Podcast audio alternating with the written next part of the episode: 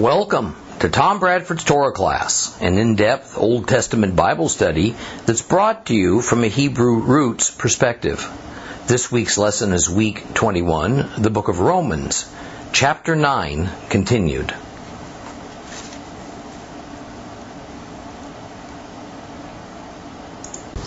One of the great theological questions within Christianity is why did God judge only some of Israel and not all as being part of his true Israel?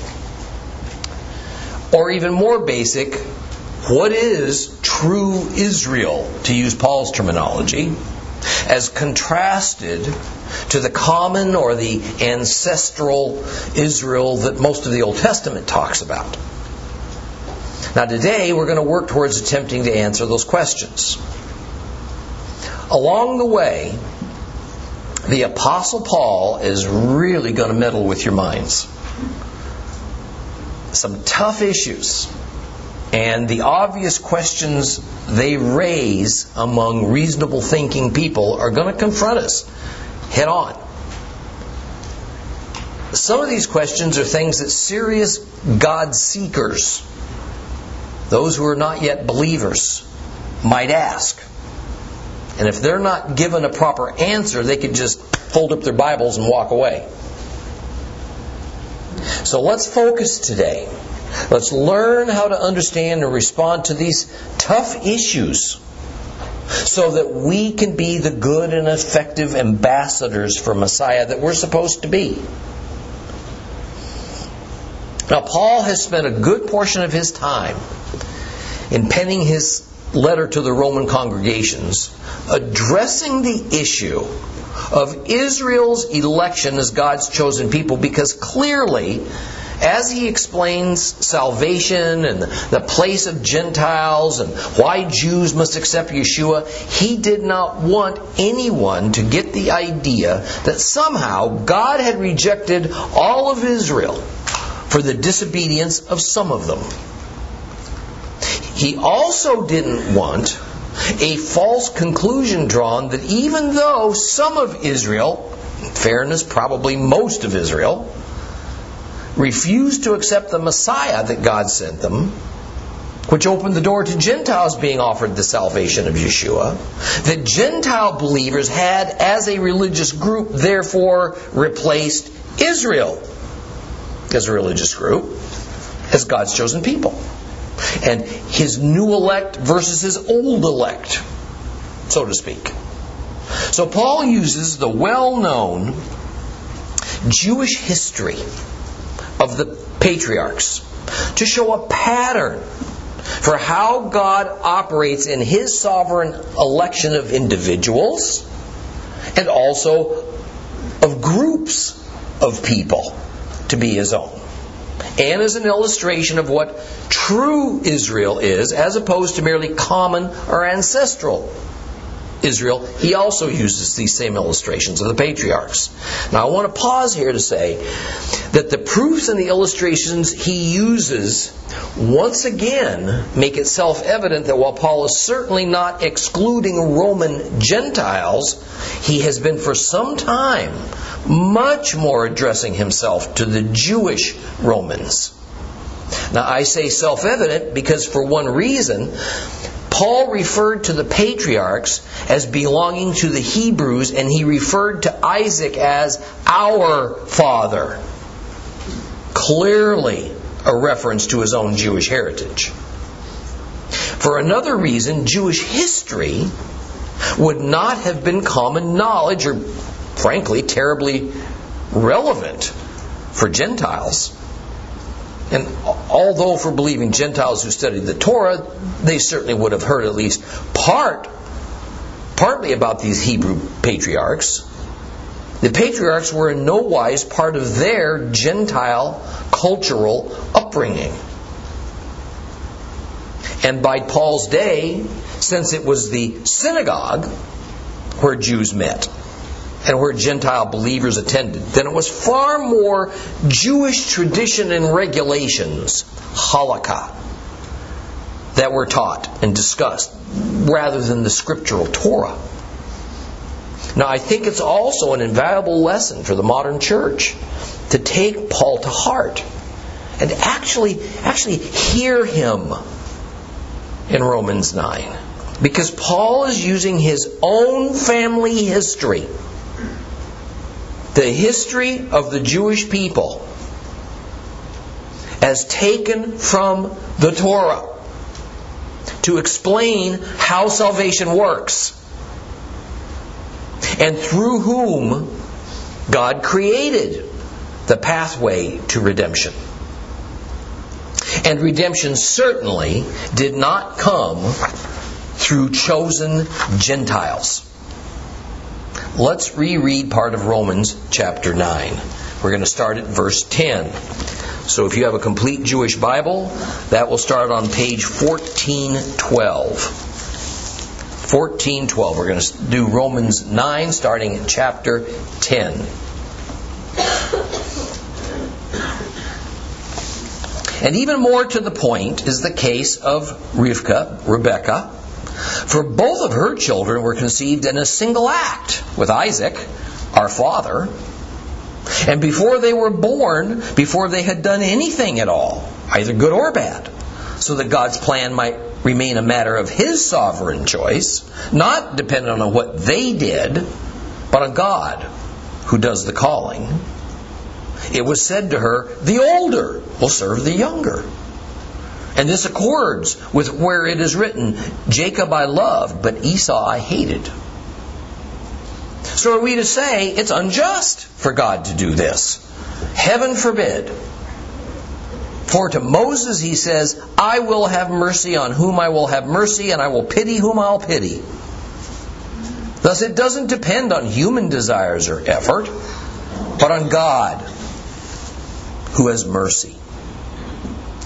For the Tanakh says to Pharaoh, It is for this very reason that I raised you up, so that in connection with you I might demonstrate my power, so that my name might be known throughout the world. So then he has mercy on whom he wants, and he hardens whom he wants. But you'll say to me, well, then why does he still find fault with us? After all, who resists his will? Who are you, a mere human being, to talk back to God? Will what is formed say to him who formed it, Why did you make me this way? Or has the potter no right to make from a given lump of clay this pot for honorable use, that one for dishonorable? Now, what if God, even though he was quite willing to demonstrate his anger and make known his power, patiently put up with people who deserved punishment, were ripe for destruction? What if he did this in order to make known the riches of his glory to those who are the objects of his mercy, whom he prepared in advance for glory? That is, to us, whom he called not only from among the Jews, but also from among the Gentiles. And indeed, he says in Hosea, Those who were not my people, I will call my people. Her who was not loved, I will call loved. And in the very place where they were told, You're not my people, there they will be called sons of the living God. But Yeshayahu, Isaiah, referring to Israel, cries out, Even if the number of people in Israel is as large as the number of grains of sand by the sea, only a remnant will be saved. For Adonai will fulfill his word on the earth with certainty and without delay. Also, as Isaiah said earlier, if Adonai Zevaot had not left us a seed, we would become, have become like Sodom. We would have resembled Gomorrah. So, what are we to say? This the Gentiles, even though they weren't striving for righteousness, have obtained righteousness. But it is a righteousness grounded in trusting. However, Israel, even though they kept pursuing a Torah that offers righteousness, did not reach what the Torah offers. Why? Because they did not pursue righteousness as being grounded in trusting but as if it were grounded in doing legalistic works. They stumbled over the stone that makes people stumble. as the Tanakh, the Old Testament, puts it. Look, I am laying in Zion a stone that will make people stumble, a rock that will trip them up. But he who rests his trust on it will not be humiliated.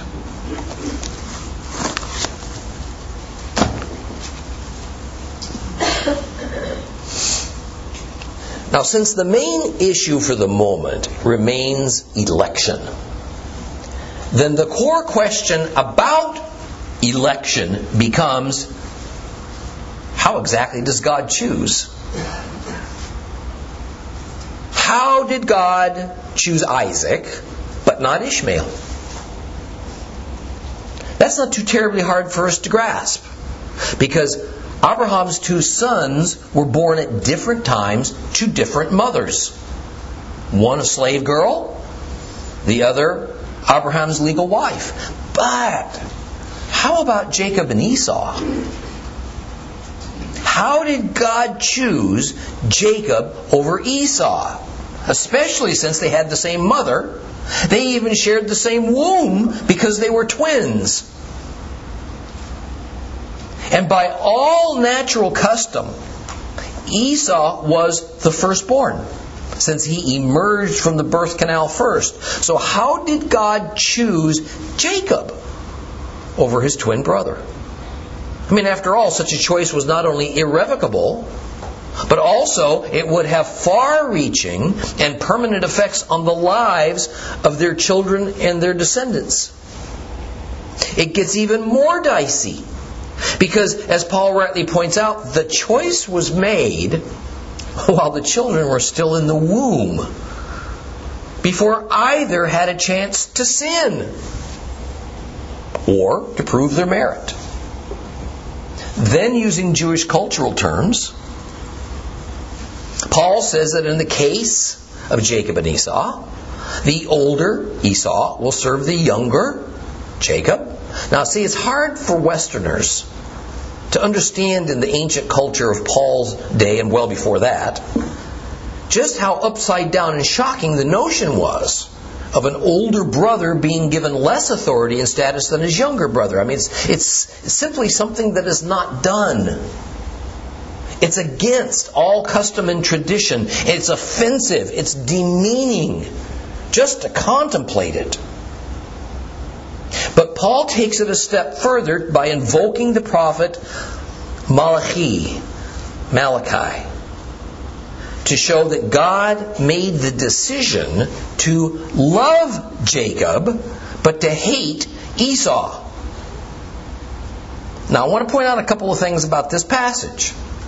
First, it was common rabbinic methodology to invoke, invoke a short scripture passage to back up what they were saying. Or, or better, what they're saying is but a midrash, an interpretive discussion of the quoted scripture passage.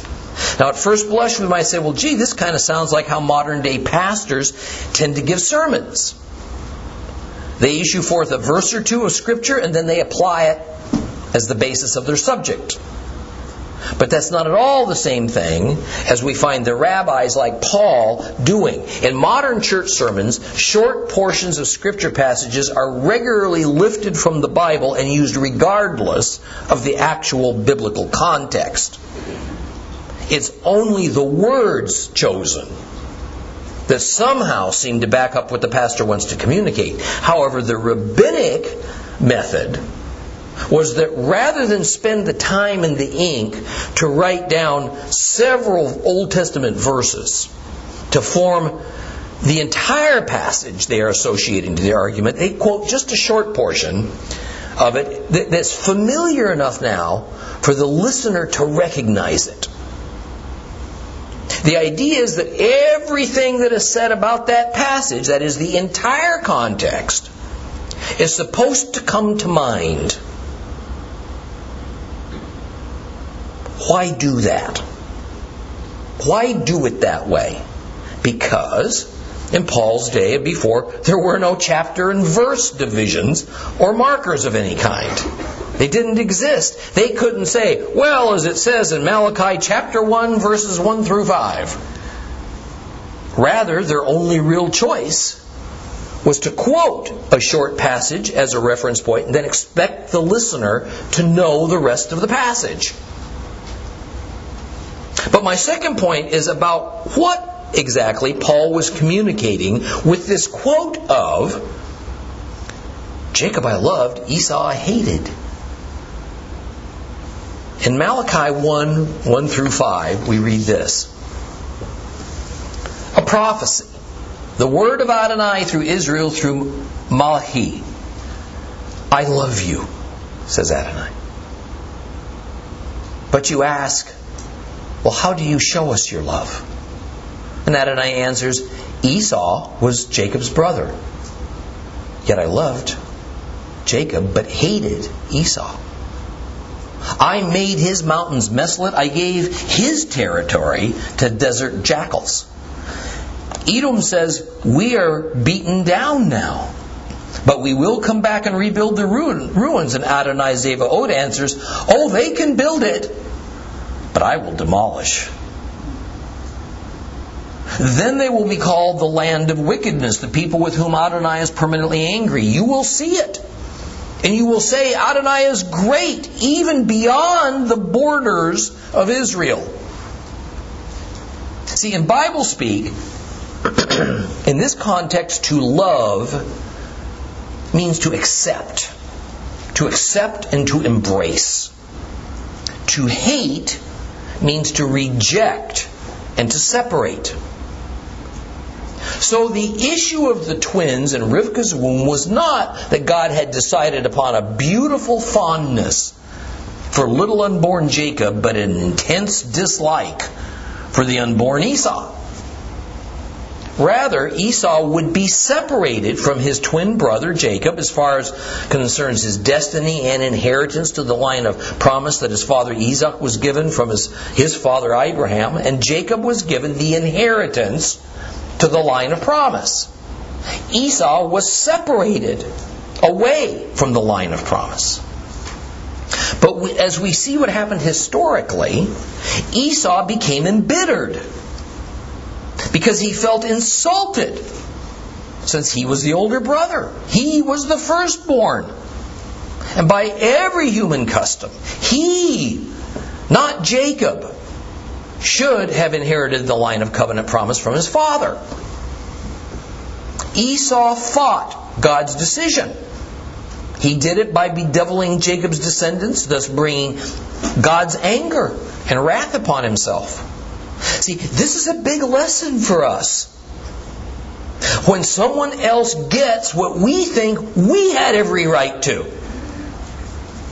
And by human standards, you know what? Indeed, that may have been unfair. So Paul, in typical rabbinic fashion, now anticipates the response from his straw man for God's election of Isaac and then Jacob. So, says the straw man, it is unjust for God to do this. It's just not right. That is, it's just not fair for God to choose Isaac over Ishmael. Since by human custom, Ishmael is indeed the legitimate firstborn. It's not fair for God to choose to accept Jacob as the heir to the promise, but to uh, reject Esau as the heir while they're still in their mother's womb. I mean, none of those who were rejected had, had done anything wrong.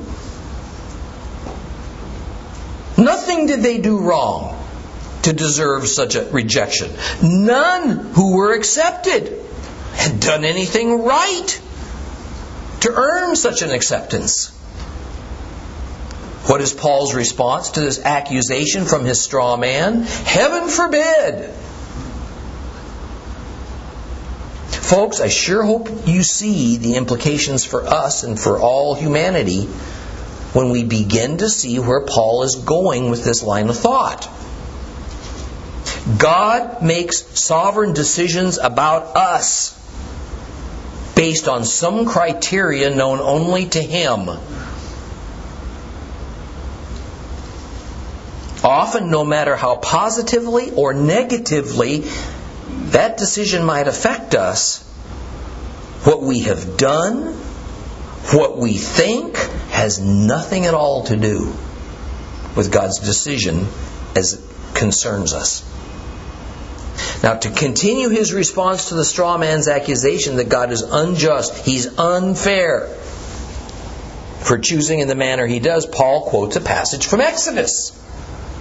There, God says to Moses, I'll have, on, I'll have mercy on whom I will have mercy. I will show pity to whom I pity. So, to better understand what Moses is getting at, let's do what Rav Shaul, Rabbi Paul, expects his readers to do. Let's recall the scriptural context for this passage from Exodus that he just cited. So I'm going to read to you from Exodus 33 14 through 20. This is the context for I will have mercy on whom I will have mercy and pity on whom I pity. He answered, Set your mind at rest. My presence will go with you after all. And Moses replied, If your presence doesn't go with us, don't make us go on from here. For how else is it going to be known that I have found favor in your sight, I and your people, other than by your going with us? That is what distinguishes us. Me, your people, from all the other peoples on earth.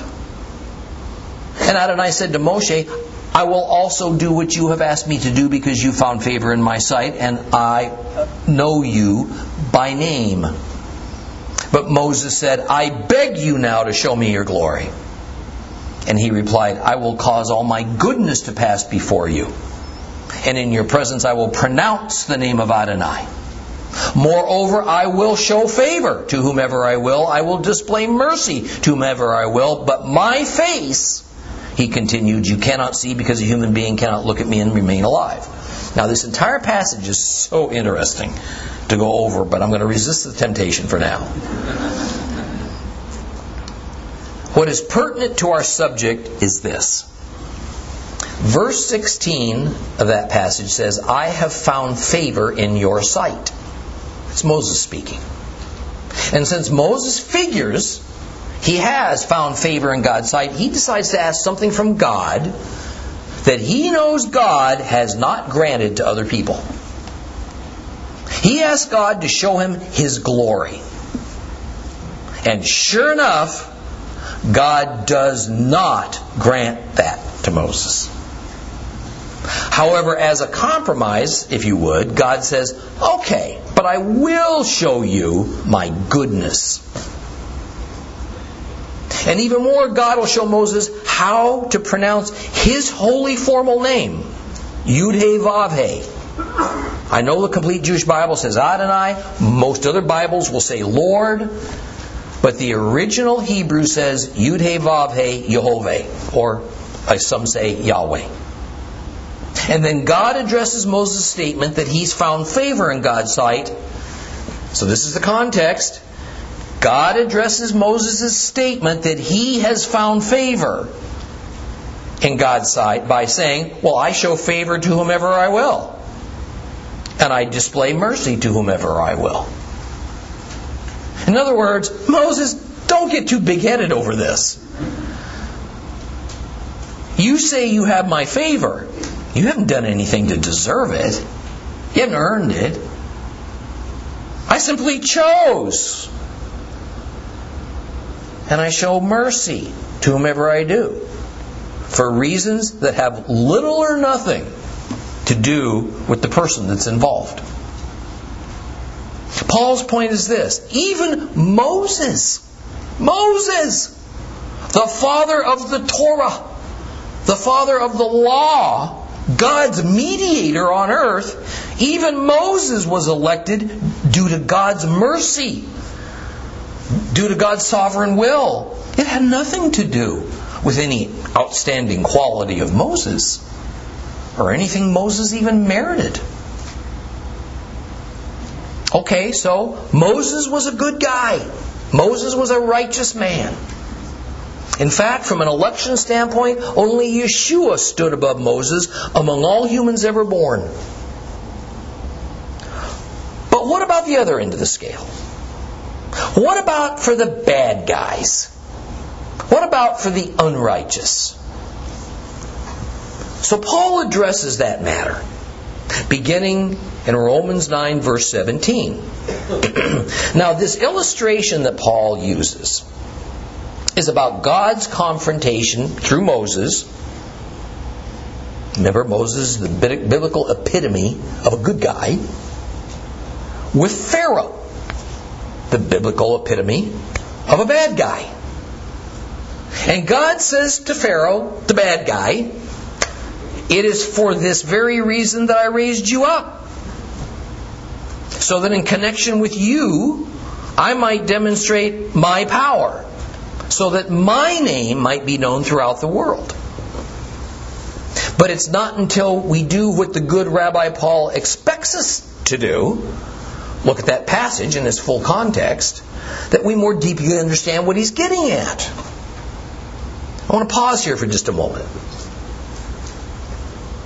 I hope you Bible students, American and international, see that you need a good study Bible that has similar attributes to the complete Jewish Bible in that the many New Testament texts, which are actually Old Testament quotes, are highlighted for you. And you are given the book, chapter, and verse they came from. Each time you come to an Old Testament quote in the New Testament, you should turn your Bibles immediately to that passage in the Old Testament. And you should read it in full. You should read all around that little brief portion that's given to us in the New Testament so you get the entire context. That was the expectation, you see, of our New Testament author. He figured that's what you would do. You're supposed to. That was the norm for those days. Reading what little bit has been put down in our New Testaments and moving right along, that's not proper Bible study. You have to stop. You have to look up that Old Testament passage and you have to read it. Therefore, let's look at this passage in its larger context.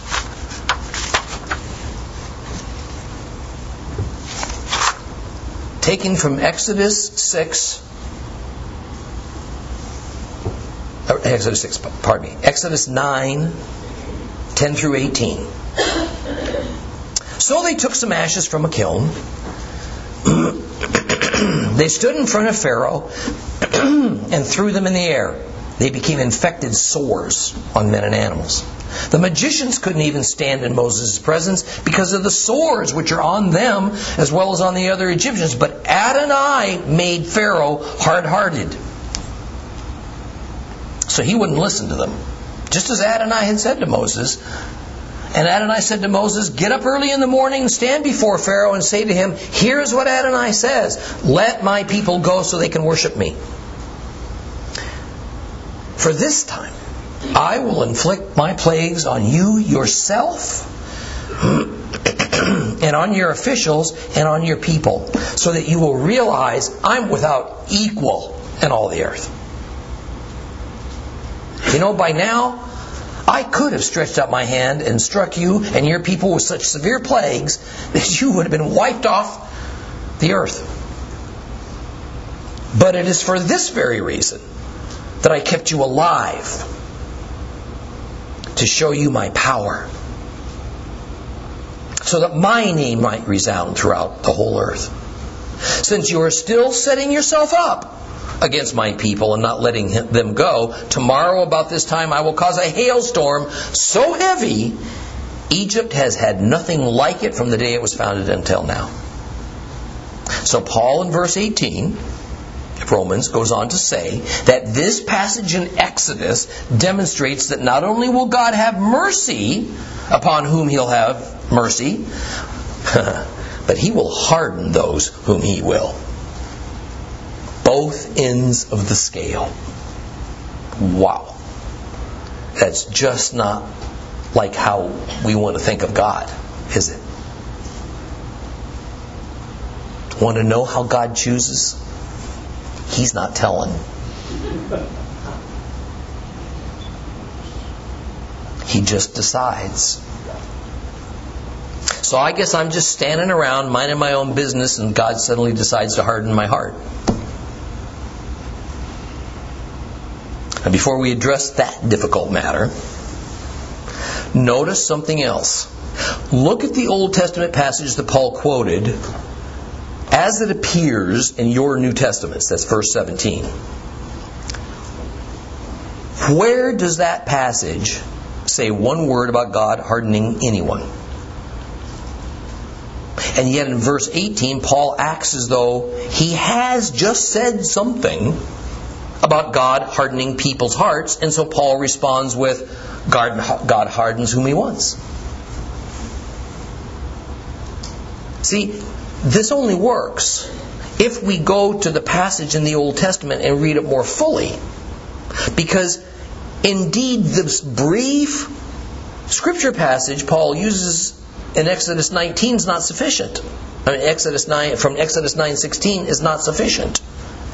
But when we take the time to look up the entire chapter, we see that in direct relation to this passage Paul quoted in Exodus 9:12 we read, and Pharaoh and Adonai made Pharaoh hard-hearted.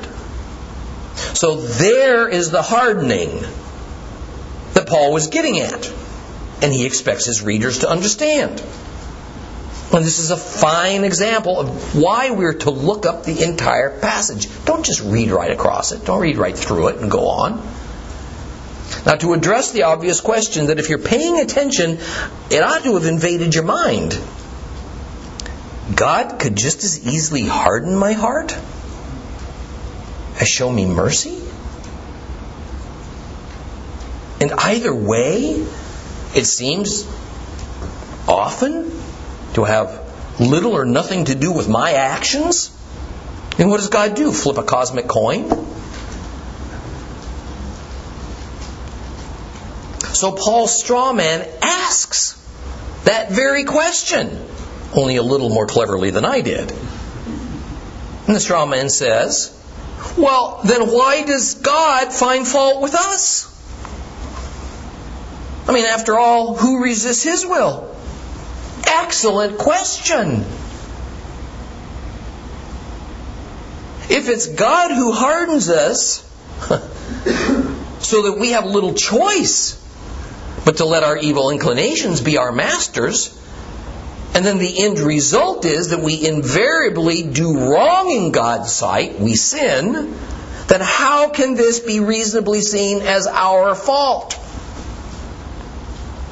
I mean, after all, if God has the power to harden our hearts against our will, or at least without our knowledge, then we are utterly powerless to do anything about it. So why should we bear responsibility for this? And in answer to that question that hardly reassures us, Paul says in verse 20, this one really hurts. Who are you, human being, to talk back to God?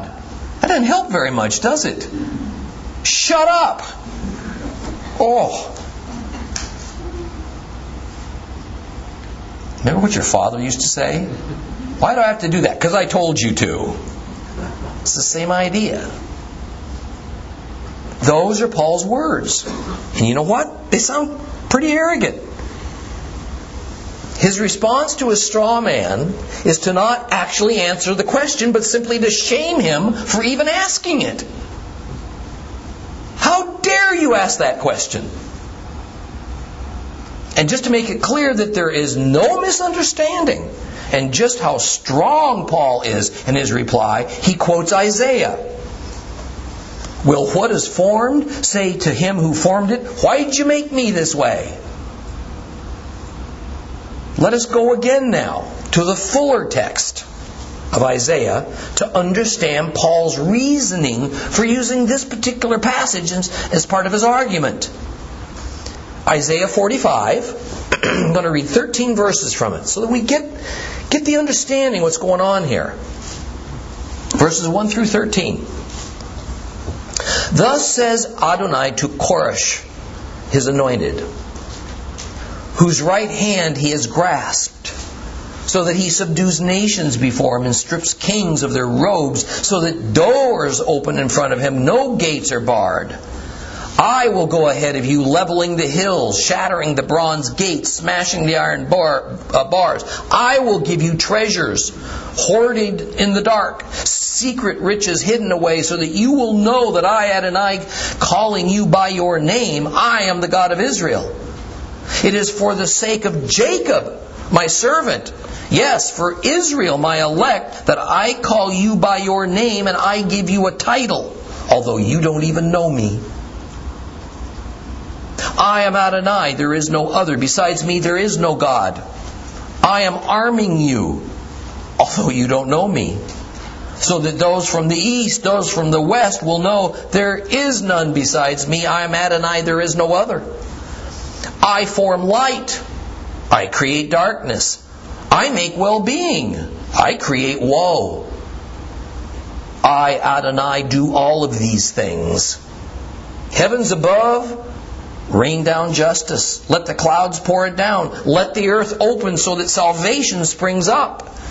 And justice sprouts with it. I, Adonai, have created it.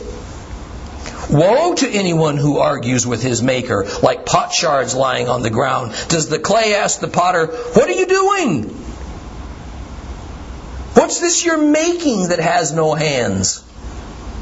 Woe to him who asks a father, of what are you the father? Or of the woman, to what are you giving birth? Thus says Adonai, the Holy One of Israel, his Maker, You ask for signs concerning my children? You give orders concerning the work of my hands? I'm the one who made the earth. I created human beings on it. I, my hands, stretched out the heavens and directed all of their number. I am stirring up Koresh to righteousness. I am smoothing out all of his paths. He will rebuild my city. He will free my exiles, taking neither ransom nor bribe, says Adonai Zevaot. Boy, Isaiah was on that day. See, this, per- this person that this passage is about is King Koresh. We know him better as Cyrus the Persian king who defeated Babylon, thus ending the exile of the Jewish people. Here is a king who has no knowledge of, he has no relationship with the God of Israel, and yet God is using Koresh and giving him great power. But notice that this entire passage in Isaiah centers around this continuing election of Israel as God's people. What does he say? Why is he doing this for Koresh? Why? It's for the sake of Jacob, my servant. Yes, for Israel, my elect, that I call you by your name and I give you a title, although you don't even know me. That's his motive. But even more, woe to anyone, Jew or Gentile, who would dare to ask God why he is showing such favor to Cyrus. Cyrus was a pagan Gentile. Why he is showing such mercy to Israel, since they have been so unfaithful to him that God finally exiled them to a foreign nation, Babylon, because of their rebellion.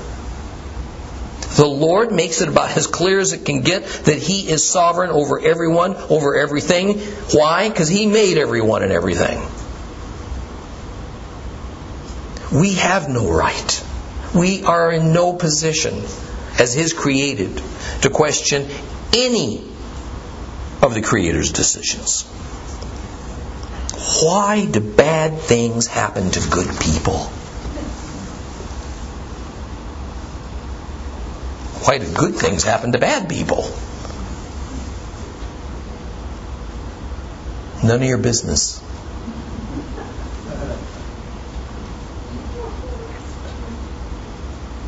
The Father of all things has decided. That's that. You know, in Isaiah, Do we hear the tone of a patient daddy lovingly answering his children's naive questions? I don't think so. Or do we hear the tone of a powerful God who is in no mood to have his choices and decisions questioned by, by mere humans who are little more than, than lumps of clay? That God, in his mercy, has chosen to give the gift of animation. And we continually read that there is very little that God won't do to other nations for the sake of Israel. Don't like that? Doesn't sound very fair? Too bad you don't get a vote. God's kingdom, folks, is not a democracy. We will not be electing Jesus Christ as its king. And by the way, what we are hearing is exactly how Judaism in Paul's day saw it. Did you know that? Even in the synagogue prayer book that's called the Siddur, in the regular weekday morning prayer, we find this passage. Who is there among all the works of your hands, among those above or among those below, who could say to you, What are you doing? Now, I suppose it might be time to remind us all of something I taught about a long time ago. To love God is to obey God. To love God is to obey God. All of our nice, warm, fuzzy feelings about God, all the nice things we say about Him, the way we defend Him when we talk to non believers, our prayers, walking through the doors of our congregation every time they're open. That's all well and good. But God does not count any of those things as loving Him. Loving Him is when we are actively obeying Him. And the second thing we haven't talked about in a long while is asking God why concerning His decisions. See, why is Greek thought? It's not Hebrew thought. Why says that we have a mindset that we have the right to know. Why is fundamentally arguing with God? As we just heard from Isaiah, oh, woe to anyone who argues with his maker. Like pot shards lying on the ground. He's talking about us. We're just pot shards lying on the ground. Does the clay ask the potter, What are you doing? What's this you're making that has no hands? Woe to him who asks a father, or of what are you the father? Or asks a woman, To what are you giving birth? So, what Paul is saying is that we must acknowledge God as fully free and sovereign to assign to various humans different functions as he sees fit for the ongoing fulfillment of the redemption of humanity and the world. That's his purpose. Every function we're assigned is not going to be the ones we seek. Not even the ones that give us benefit sometimes in this life. Every function is not going to make sense to us. Every function won't be lovely. Some of them will be painful. Some will feel most unfair. But Paul is never very far away from the issue of validating God's ongoing election of Israel as a set apart people. So in verse 22, he asks the rhetorical question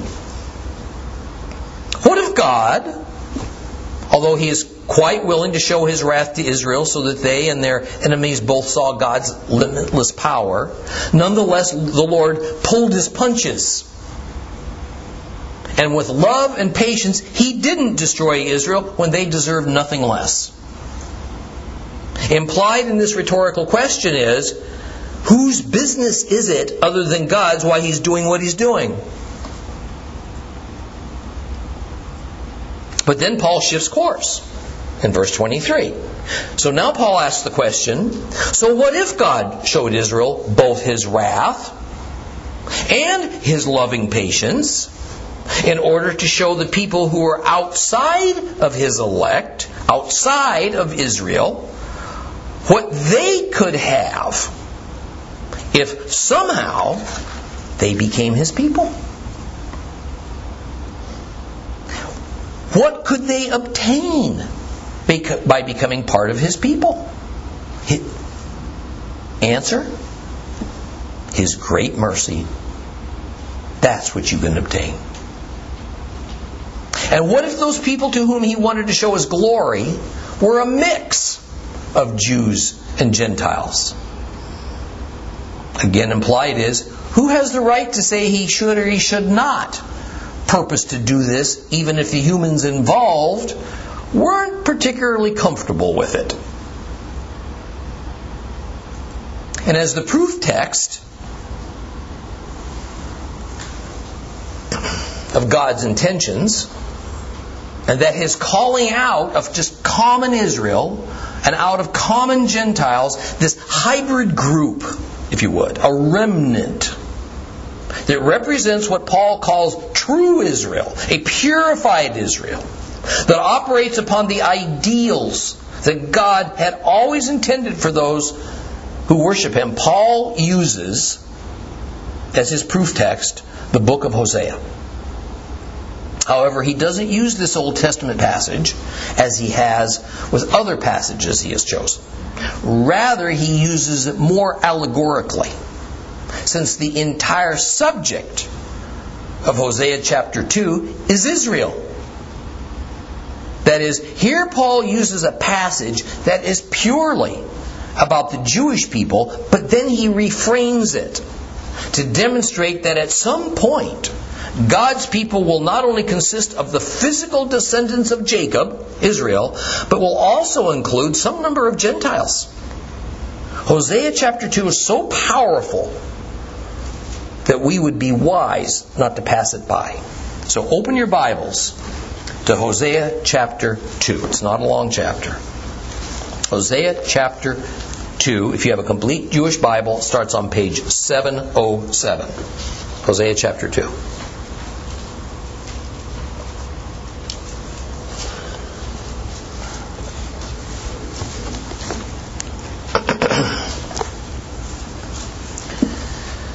Nevertheless, the people of Israel will number as many as the grains of the sand by the sea, which cannot be measured or counted, so that the time will come when instead of being told, You are not my people, it will be said to them, You are the children of the living God.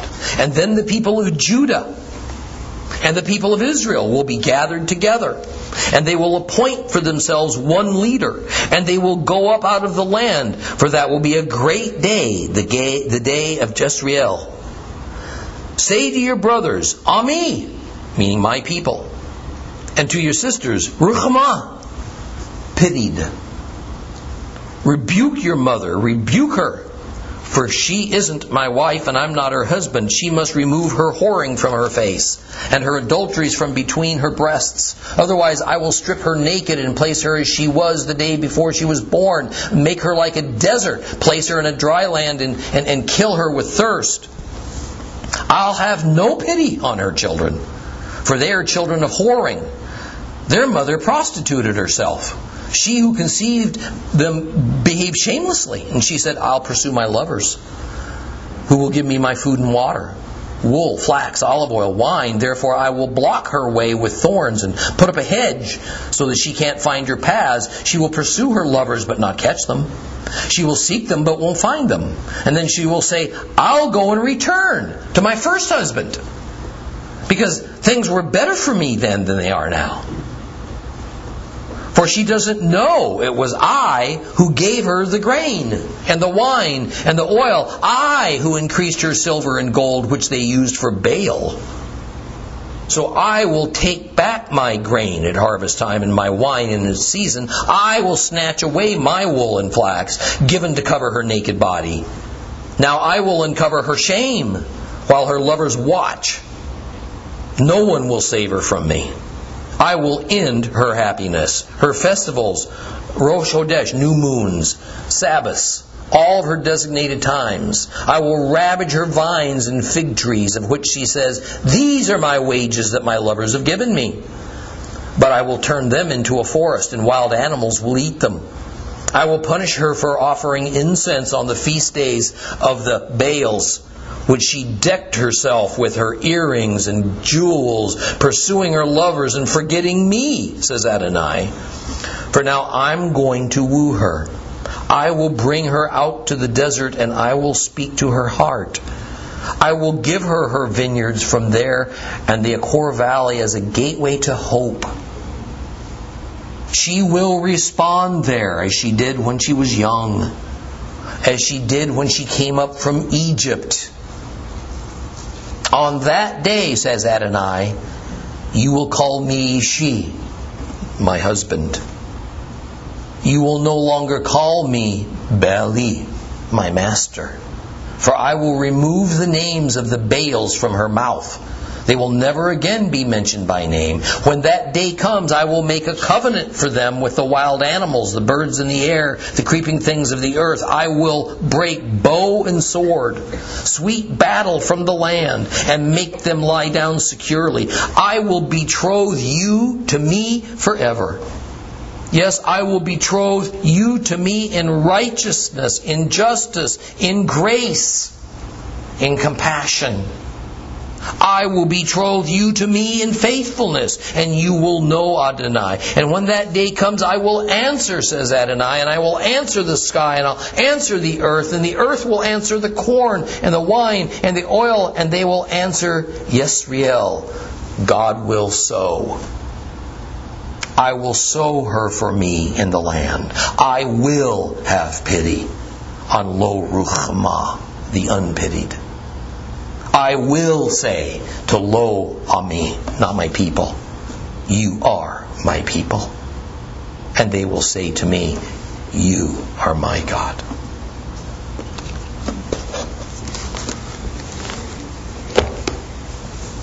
Clearly, these verses from Hosea serve a dual purpose for Paul.